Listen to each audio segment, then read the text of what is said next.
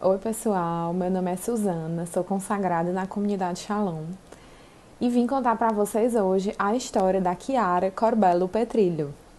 Né? De, de início, eu já digo para vocês que eu não sei pronunciar o sobrenome dela direito, então se eu estiver errada, me dê um desconto aí, tá bom? É, eu conheci a Chiara no Instagram, né? E depois eu, curiosa com a vida dela, eu encontrei um livro que se chama Nascemos e Jamais Morreremos, que é uma frase da Kiara. Quem escreveu esse livro foram os melhores amigos da Kiara, foi a melhor amiga dela e o esposo. Então esse livro, eu já me apaixonei por ele assim na introdução do livro, né? Então vou contar para vocês aqui brevemente, né, tentar fazer um resumo é, da história dessa serva de Deus, né, é, tão especial e tão cara para mim e acredito que quem tiver mais curiosidade de conhecê-la também vai ser super interessante. Então vamos lá. A Chiara, ela é uma jovem que nasceu em Roma em 1984 e ela foi criada numa família católica e quando ela é, se tornou adolescente, ela começou a frequentar um grupo da renovação carismática. Quando ela tinha 18 anos, ela foi para um retiro desse grupo, uma viagem, como se fosse uma peregrinação em Assis, né? Roma, bem pertinho de Assis, e juntou-se o grupo e foram para lá. É um namoro de dois jovens normal, né? Eles tinham um grande amigo que era o Padre Vito, que era um padre franciscano que morava em Assis. E ele se tornou é, o diretor espiritual do Henrico e da Chiara. Então, assim, nas brigas deles, né? Briga normal de casal e tudo, o Padre Vito sempre estava presente levava eles a refletirem, a rezar e se tornou também um grande amigo, né? E aí eles começam, é, depois de seis anos de namoro, né? Eles resolveram se casar.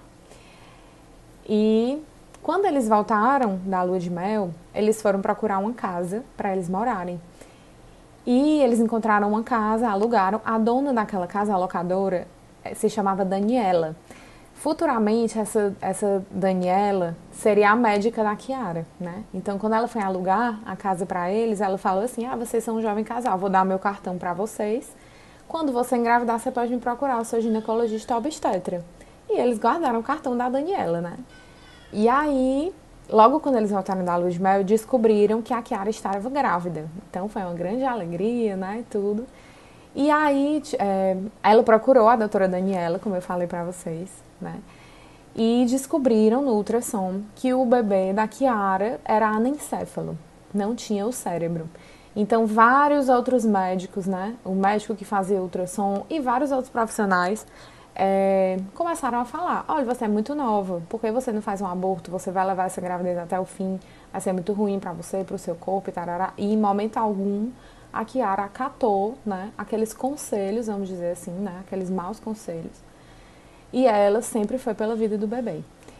E a bebezinha dela era uma menina, Maria Letícia, é, nasceu de parto normal, é, teve 40 minutos de vida e foi batizada no hospital pelo Padre Vito. Lembra aquele que eu falei que era o diretor espiritual deles? O Padre Vito, ele acompanhou a Kiara em toda a vida dela, né? Então ele estava lá, quando ela começou a ter as contrações, entrar em trabalho de parto, o Henrique já ligou. Padre Vitor, a, a nossa filhinha vai nascer. Então ele vinha, dava tempo, né? E aí batizou a neném. E aí, eu tô contando assim bem rápido, mas depois que a gente tiver curiosidade, né, vai dar uma lida no livro. Tem outros livros também sobre a vida da Kiara, né? É, quando a nenenzinha dela morreu, é, os relatos, né, desses dois amigos, grandes amigos deles, só um parênteses, esses amigos da Chiara e do Henrico, é, Simone e Cristiana, Simone era o homem, porque pra gente Simone é o nome de mulher, né? Mas para os italianos é o nome de masculino. Então, Simone e Cristiana, eles é, foram, pa foram padrinhos do casamento da Chiara e do Henrico, né? Estiveram presentes no hospital no parto dos três filhos dela, estiveram presentes nos últimos momentos de vida. Então, eles realmente eram dois grandes amigos da Chiara e do Henrico, né? E eles contam que o, o, velório foi algo belíssimo. A Kiara tocou violino, o Henrique tocou, o Henrico tocou violão. Então não parecia nem que eles tinham perdido o filho, eles estavam tão pacificados com o céu do filho deles, né? E com a promessa de Deus na vida deles se cumprindo, que eles estavam realmente em paz. Logo depois disso, a Kiara novamente engravidou. E ela teve um menino, o nome era Davi Giovanni. Na gravidez, ele foi constatado que ele tinha uma grave malformação é, visceral na pelve e não tinha os membros inferiores. Então, novamente, vieram aquelas pessoas, né, falar: por que você vai levar essa gravidez até o fim? Para que tanto sofrimento? Você já sofreu com a primeira filha, por que fazer isso? E tudo, né? Deus vai lhe perdoar, aquelas coisas. E ela disse: de jeito nenhum. Vida é vida, independente do quanto durar. Né? Meu filho vai ter a vida dele, a vida que Deus quiser para ele. Então ela foi para o hospital, né, com as contrações, aquela mesma coisa, liga pro Padre Vitor, aí tem uma história super engraçada que conta no livro que quando ela entrou em trabalho de parto, né, do Davi Giovanni, segundo filho, é, o Padre Vitor, eles ligaram pro Padre Vitor e nesse dia estava tendo alguma coisa na cidade, então estava muito engarrafado no caminho de Assis para Roma. E aí a pessoa que foi lá buscar o Padre Vitor, né, de carro, disse: Padre Vitor, nós não vamos chegar a tempo. E aí ele saiu do carro, pediu carona para o motoqueiro e conseguiu chegar a tempo no hospital, né? Chegou a tempo de fazer o batizado, né? E o Davi Giovanni viveu pouco mais de 30 minutos e também foi para o céu. E no velório se repetiu a mesma coisa do primeiro filho. Eram dois pais pacificados, em momento algum, né? É, a Cristiana, que era amiga dela, dizia, né? Em momento algum você via a Kiara reclamando: Meu Deus, eu sou tua amiga, por que tu tá fazendo eu passar por isso? Meu Deus, tantas mulheres abortam de propósito, por que, que você não me dá um filho bom? Em momento algum ela questionou a vontade de Deus na vida dela. E isso que me encanta nela, na Kiara, era uma jovem. Uma jovem de 25, 26 anos, né? Ela casou com 24. Então era uma jovem que estava vivendo tudo aquilo santamente, né? A santidade nas pequenas coisas, né? E aí, um dos escritos dela, é, ela fala assim: No casamento, o Senhor quis dar-nos filhos especiais, Maria Grácia Letícia, que é a primeira, e Davi Giovanni, mas nos permitiu para acompanhá-los até o nascimento. Nos permitiu abraçá-los, batizá-los, entregá-los nas mãos do Pai, com uma serenidade e uma alegria surpreendente de, que tem, de quem tem a certeza do céu. Então, o que eu falei para vocês, né? Surpreende a gente a santidade daquela jovem. É, no cotidiano mesmo, na vida dela, né? Então, assim, depois disso, muitas pessoas, até da família, começaram a pressioná-los para que eles fizessem exames para ver se essas malformações eram alguma patologia, alguma coisa. E eles fizeram, né? Cederam às pressões da, dos amigos das, das duas famílias e fizeram, e foi constatado que não havia ligação entre aquelas patologias. Tanto é que o terceiro filho deles, o Francesco, nasceu perfeito, né? Então, realmente, era a vontade do pai né? Era o caminho do céu ali da Kiara. E passado um período depois é, que o Davi Giovanni foi para o céu, é, a Kiara descobriu novamente que estava grávida. E dessa vez, né, acompanha, foram acompanhando os ultrassons do bebê. Era finalmente perfeito. Mas aí veio, né, uma nova cruz na vida da Kiara. Ela descobriu um, uma pequena lesão na língua e foi no médico e o médico passou uma cirurgia. Eh, ela teve que passar por um procedimento cirúrgico porque realmente foi constatado que era algo, algo maligno. Né? Então ela enfrentou é, uma operação para remover uma pequena massa da língua dela. Né? E, um, e viram que realmente ela precisava de uma intervenção maior. Só que grávida não, não dava para fazer, né? Então, assim, a pressão dos médicos era que ela ou antecipasse o parto, né, fazendo uma, uma cesárea, ou, e o bebê dela seria um prematuro de seis meses, não sei, né, podendo vir a óbito, e é, para que ela preservasse a vida dela finalmente, né. Então, assim, nesse momento, ela conta que o Henrico, o esposo dela, só chorava. Ele estava vendo o grande amor da vida dele ali, né, que se entregou totalmente pelos dois primeiros filhos, novamente se entregando pelo terceiro filho, mas nesse momento ela estava correndo risco de vida. E ele silenciava e acolhia com ela a vontade de Deus.